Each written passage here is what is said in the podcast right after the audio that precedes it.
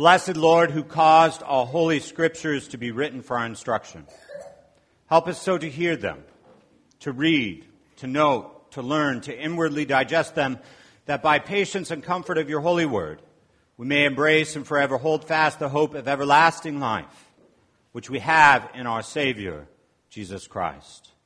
Amen. Amen. Please be seated. Well, good morning. Some of us are awake. That's good. My name is uh, Justin Reed Smith. I am the Dean of the Rocky Mountain Deanery. And yes, we are in the Diocese of Western Anglicans with you. Um, Father Scott asked if I would help out since I was down here already for the uh, executive committee retreat. And I said I would be happy to.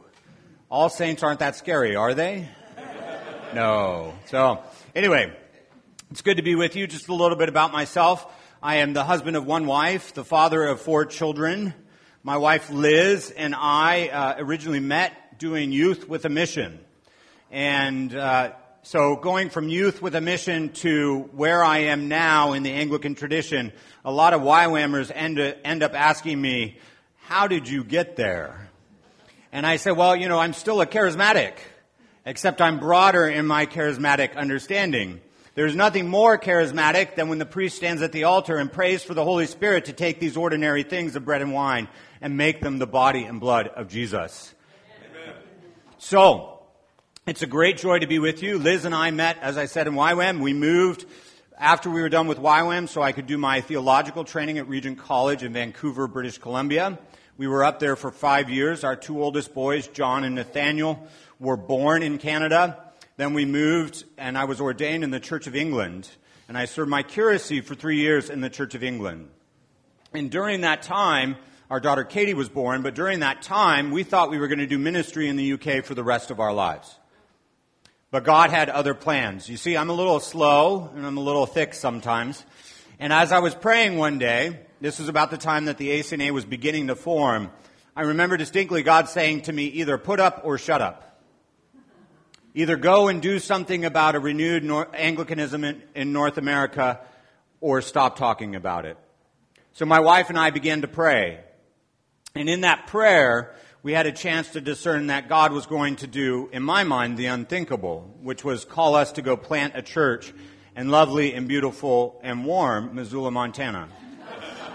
and so we discerned, and I came originally in February of 2011 to meet uh, Bishop Bill, Father Russell Martin, Pastor Richard Crocker. I met Father Charles Myers, all at Anglican 1000, which is now always forward. And then I flew up to Missoula, and I spent a few days in Missoula. But as we landed in the ginormous Missoula airport, that has six gates, I remember getting off the plane and my foot hitting the tarmac and God saying, This is the place. Here's a guy who never thought he would plant a church, was already in the UK and was going to do ministry for the rest of his life with his wife and kids over there. And God spoke very clearly about his mission. Today eh, we celebrate World Mission Sunday. And so we are articulating certain things about what mission is and what mission isn't.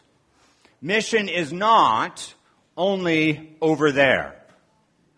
Mission is not only in the African continent or Southeast Asia or even if we get a little crazy, Eastern Europe. Mission, guess what? Mission is here. Mission is our neighborhood. Mission is our workplace. Mission is our family. Mission is our friends. And the mission of God is for the whole people of God. I'll say that again. The mission of God is for the whole people of God. Not just those of us wearing the funny clothes. You see, ultimately, our God is a missionary God in the divine life of the Holy Trinity, in that communion relationship between Father, Son, and Holy Spirit, God Himself, in the form of Jesus, comes to the world from his own culture and created nat- uh, uncreated nature in that culture of the Holy Trinity to our culture, his creation, the thing that he had created. Paul in Philippians 2 sums this up really, really well. Verses 5 and following. He says, though he was in the form of God, did not count equality with God as something to be grasped, but humbled himself and took on the form of a human being. God himself is a missionary to his creation. So it stands to reason then, doesn't it, that if we are his people, we too are meant to be missionaries. We too are called into the mission of God. That his kingdom might be proclaimed in our neighborhoods, in our workplaces, in our families, and with our friends. So today we're going to spend some time kind of unpacking that using our scripture readings from today. So if you have your bulletin or a Pew Bible, John chapter 20. And I'm louder than the car alarm out there, so don't worry. So, one of my favorite passages in all of scripture is John chapter 20. But John is so dense and so compact in what he's saying and nuanced in that intensity that we have to be careful as we unpack this together. The other thing we have to be careful of as we approach the scriptures is that ultimately, you and I, if we spend any significant time in church at all, think about this passage, passage and say, well, I already know this. I know about Thomas. I know about the disciples. I know what Jesus said. What I'm going to ask you to do right now is set all that aside. Because as we hear the Word of God proclaimed in our midst, the Spirit of God enlivens it for us. And there are things that you and I, in this time together, are going to see that maybe you haven't seen before. You willing to do that with me? Will you trust me in that? Great. John chapter 20, in verse 19 is where we start our reading today. On the evening of that day, the first day of the week. Now, that should set off alarm bells for you. On the evening of that day, the first day of the week. What first day of the week? Well, you have to go back to the beginning of John 20 to understand what first day John is talking about. Now, on the first day of the week, Mary Magdalene came to the tomb early while it was still dark and saw the stone that was rolled away. And she thought that the body had been taken from the tomb.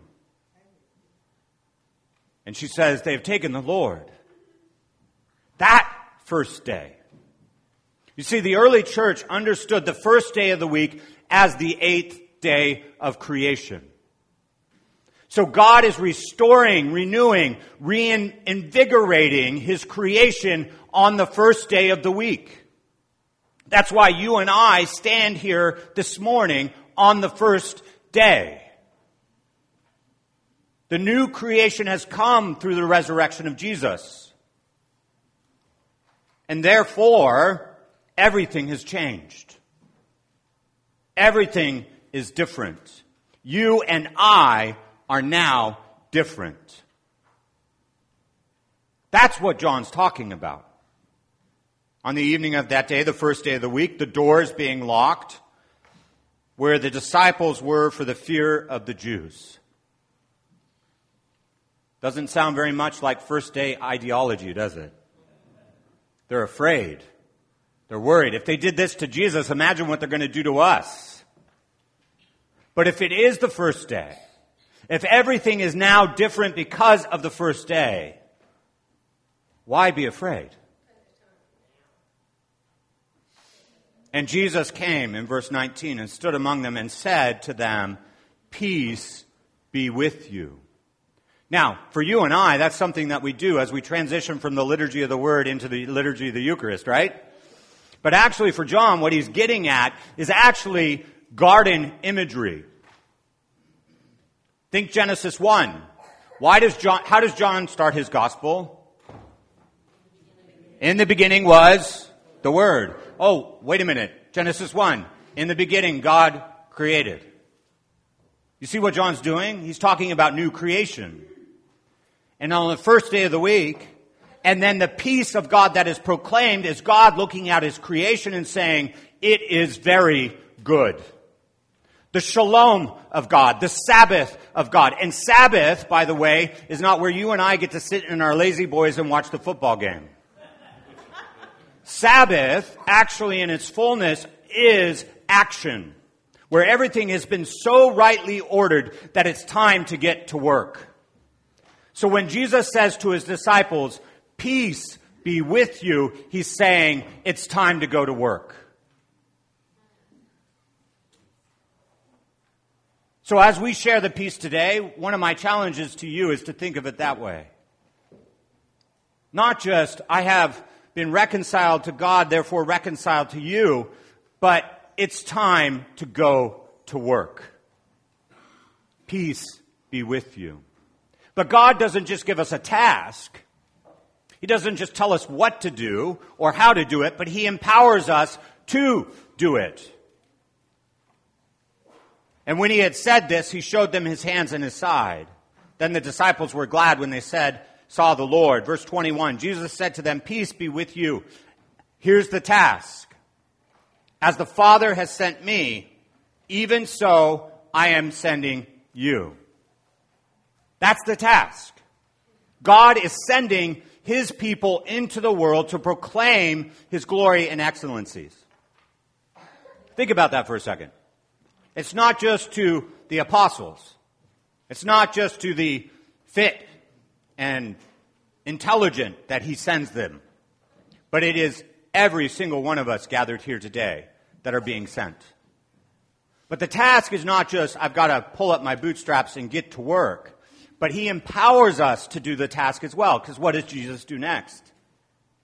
Verse 22. And when he had said this, he breathed on them and said to them, Receive the Holy Spirit. You and I have been not only ransomed and redeemed into the life of Christ, but he has given us a task and then empowered us to be able to do it. Now, Thomas Good old Thomas, who we call what? Doubting. Thomas. Thomas gets a bad rap. Thomas doesn't actually doubt. Does it say doubt in the text? No. He applies conditions to Jesus' ministry. Better way to put it is conditional Thomas. Here's my question for you. what conditions have you placed on God's ministry in your life and in the ministry of those that you know? What condition have you said, God, I'll do everything except? I never thought I was going to plant a church. I'm not the type A serial planter that goes to a place for three years, gets something up and running and moves on and does it and does it and does it. That's not me. So of course I'm not going to plant a church. Why would I ever plant a church? Conditional Thomas.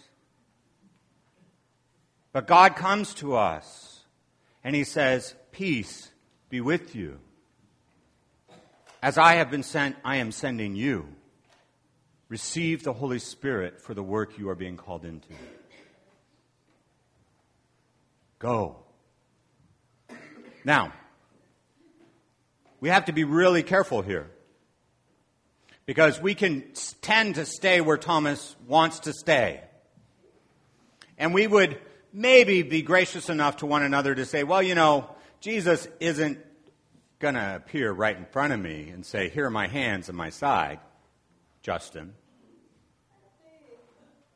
Be careful what you pray. But the reality is, the proclamation of Thomas after he experiences Jesus shattering his conditions, destroying them, he makes his proclamation my Lord and my God. So the question we have to ask ourselves is, are you willing to let go of your conditions? Are you willing to set aside all the things that you think you're unable to do? Because you have been called. You have been equipped. You have been empowered by the Holy Spirit to accomplish the task that God has set before you. Whether that be at school, at home, at work, at the coffee shop, it does not matter. God has empowered you with this Holy Spirit to accomplish His mission in the world. Are you willing to let go of the conditions? of how that looks or how you think it's supposed to look. You see, in Missoula, when we came, we had a chance to do what's called a parachute drop, where you move to a place, you don't know anyone, you build a relationship, and then you start planting the church. So the first two years of our time in Missoula were spent getting to know people. And we have this great, big, squishy, and soft sofa in our front room that we have a chance to go and invite people into, and we say, come and hang out. Come sit on this glorious sofa. Have a meal with us, and we'll talk. We'll drink some whiskey. We'll hang out. Now, the way I used to understand that is just hanging out. The way I understand it now, that is mission. People who need to come into the life of Jesus, who need to know more fully the life of Jesus. You have been equipped already. We complicate things, people. We say, what's the program going to be? What are the, what are the texts we're going to use? What's the booklet we're going to hand out? And do we have enough chairs set up? And no, do you have people over for dinner? Yes. Now, I want to take a poll. How many of you can cook? I'm not saying well, but cook. Whether that is even toast. Can you make a cup of coffee? Guess what? You're on mission. God has equipped you to do mission. How many people here maybe have a jacuzzi in their backyard? Invite people over, hang out, sit in the jacuzzi. Do you see what I'm getting at? God has already given you everything you need. And He has appointed you in order to go into the world. The question is, is are you going to stay with your conditions or not? That's the challenge, right? Are you going to come up with the excuse to say, well, you know, Jesus, I would go, but. We have somebody in our congregation in Missoula who has um, basically paralysis on the left side of her body. She has four children. And she is one of the most hospitable people I know. She the way she puts it is I attract strays. People who are broken. People who are hurting. And here's a woman who most of the time sits in a wheelchair and yet is still on mission for Jesus. You and I, as we, as I stand here, have no excuse, folks. God has called given us the task and empowered us by His Spirit to do the mission. So the question we have to ask ourselves is, are we willing? Are we willing to let go of the conditions? You see, this is where Isaiah 61 comes in. Now, knowing that Father Charles has come here before, I'm sure he's possibly preached on this passage. but I want to highlight maybe something he hasn't. It's, and it's not actually in your bulletin. It follows on from the passage that we read. It's actually in verses 5 and 6 of Isaiah 61. Yes, we have been anointed with the Spirit. Yes, this is ultimately about Jesus, but actually, when Isaiah is proclaiming this, it is actually about himself and the people of God. Verses 5 and 6, he says, Strangers shall stand and tend your flocks. Foreigners shall be your plowmen and vine dressers. But you shall be called the priests of the Lord. They shall speak of you as the ministers of our God. That is you. That is me. We are called to be priests in God's kingdom. That's what First Peter is talking about. You and I, as we came into faith in Jesus, empowered by the Holy Spirit, are now priests to the world. We are sacraments of Jesus in the world. An outward and visible sign of an inward and spiritual grace that we should all have learned in catechism, right? You are an outward and visible sign of Jesus in the world. And you have been empowered by His Holy Spirit to do the work that He has appointed for you. Now, what does a priest do? A lot of people don't know what a priest does, but there are three core things. A priest absolves, a priest blesses, and a priest consecrates. In the New Testament, Paul talks a lot about us being givers of absolution. He calls it reconciliation. We in our lives are called to reconcile others to God. So when I stand and make absolution before you today, I am reconciling you. I am proclaiming the reality of that reconciliation to you. That God has been reconciled to you and you to He. So as we have a conversation around our table, as we talk, as we reflect together, we are called to reconciliation. Secondly, we are called to consecrate. Genesis 1 ultimately, I would argue, is a temple enthronement liturgy. I know, fancy words. What it means is that the creation is God's temple, and God on the seventh day looks out over his creation and sees that it is very good, and he rests, i.e., he is enthroned over his creation.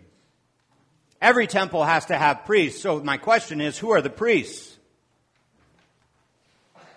Anybody? Us. We are the priests. Adam and Eve are the first priests in God's temple. So whether you wear the funny clothes or not, you are a priest of the Lord in His creation. And your job is to go out and consecrate the world. You are called to go into the world to consecrate it on His behalf. So how do we do that? We eat together. We share stories together. We pray together. We study together. We swim together. We hike together. Guess what? We live life. Because we have been so transformed by the Spirit that our life is this fragrant offering before the Lord. We complicate the mission of God more than it needs to be complicated. As you walk out the west doors today, you are on mission I will stand before you and give you the last thing a priest does, a blessing. And I will bless you. Guess what a blessing is? It is a consecration to do the work that God has called you to. The blessing of God, when you read throughout the scriptures, is about a mission that God has given them. So when the fathers, the patriarchs would lay hands on their children and bless them, they would proclaim their mission, their purpose, their orientation. So when I stand and bless you today, guess what? It's God saying, get out there and do the work. Go. As I have been sent, I am sending you. Do the mission. And I am empowering you to do it by, by my Spirit. The purpose of the sacrament of the altar is not only a warm, fuzzy feeling that we get because we got Jesus. The Eucharist itself is missional. If you and I, as the church, as the people of God, are called to be sacraments in the world, then we are called to extend the table into the world. We are called to be, as Isaiah put it, priests of the Lord, ministers of God. And therefore, as we go from this place, we extend the, ta- the table of the Lord to our own tables in our homes. As we have coffee, as we have meal, as we reflect with our friends and family. You see, mission isn't complicated. When we came to Missoula, we knew no one. And the first two years of our time in Missoula was getting to know people. And I met uh, a couple of young guys at the university one day, and they were all about trying to figure out who I was, why I was wearing the funny collar, et cetera, et cetera. And it, and it got to a point where I was like, I can either answer all their questions, or I can just stop it right now and we get to it later. So what I did was I stopped it. I said, okay, I can answer your questions, but why don't you just come to my house and we'll have dinner together? And they were kind of shocked by that. What do you mean, dinner together? So the guy that I invited brought a friend because he was like, Who's this crazy guy that's inviting me over to dinner? so they come to our house, and our tradition at our family is to pray one prayer or sing a song in prayer. And we normally sing the doxology. The way this guy tells the story now that I've heard it after, after knowing him for five years now, he said, The moment that you and your kids started to sing the doxology around the table, I knew something was different. The normative practice of our family, something that we do every single night, changed him. Why? Because we as a family are sacraments of Christ in the world. We are the priests of the Lord. We are the ministers of God, no matter where we go, because we have been empowered by the Holy Spirit to do the task that He has set for us. You and I are on the hook.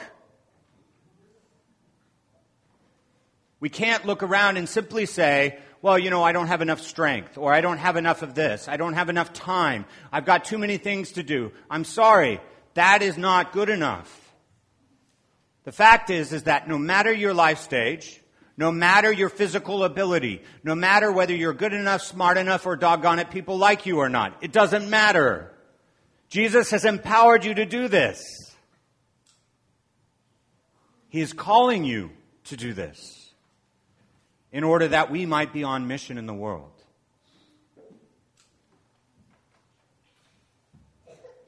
This last weekend, we had executive committee weekend uh, retreat. And one of the things that we finished each day with were two questions that I found really helpful. Number one, what do you now see that you didn't see before? What do you see differently now? You see, when we start to see mission as all of our lives, not some special subset of it or training that I received on how to do it or the things that I'm called to, but it is my life, how do I see my life differently now? Because every moment I'm on mission. So my brief interaction with a barista at Starbucks is mission. I am called on mission. I met with a pastor friend of mine for coffee one morning, and we went into this place that does homemade bread, and we started talking with the guy behind the counter. Turns out he moved from Venezuela, got involved in a relationship, divorce. In five minutes, I heard his life story because I was seeing the moment as mission. That's all it takes, folks. It doesn't take a degree. It doesn't take a class. What it takes is the living God in you to see the world as He sees it. One of my favorite passages of Scripture is the prophet standing with his servant. And the servant's freaking out Look at all these armies that are coming at us. What are we going to do? Save us. What does the prophet pray? Open his eyes that he might see that those that are with us are greater than those that are against us. As the people of God, we have nothing to fear. He who is with us is greater than those who are against us. So, how do you now see the world differently? How do you see it in your family differently, at school differently, at work differently? And the second question is this Now that you've seen it differently, what do you need to change? What needs to be adjusted in order to participate in what you see? So that's the question before us. If we see the way God sees in mission, what do we need to adjust to partner with Him in that? Maybe it's the daily timeline that has become sacrosanct, where we don't have space in it to have any disruption whatsoever. Maybe it's a family moment where we actually see God's sacramental work through us taking place with our family members. Father Alexander Schmemann, in his book For the Life of the World, puts it this way. He says, There is no more sacramental moment than when a father and his child wrestle on the floor. That is a sacrament, an outward and visible sign of the grace that we have received. So, what do we need to adjust to begin to address what we've seen? I guarantee you that as I've been talking, at least one person has come to mind, excuse me, come to mind for you. A face, a name. Somebody that God has placed in your path, if you will. Are you willing to see them the way God sees them? Are you willing to be on mission for Him with them? Mission is having a cup of coffee with someone. Mission is me walking my dog in the mountains as I engage people on the trail. Mission is me with my kids watching a movie. Why? Because we are the priests of the Lord, the ministers of our God. You and I. That is our calling.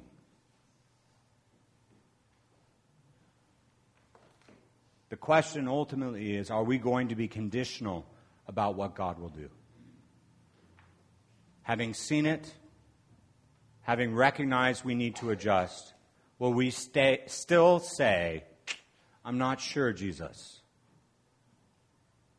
That is the calling of the Lord on our lives. May we be a people who incarnate the missional God we serve in order that all may come to know him for his name's sake and for his glory. In the name of the Father, the Son, and the Holy Spirit. Amen. Amen.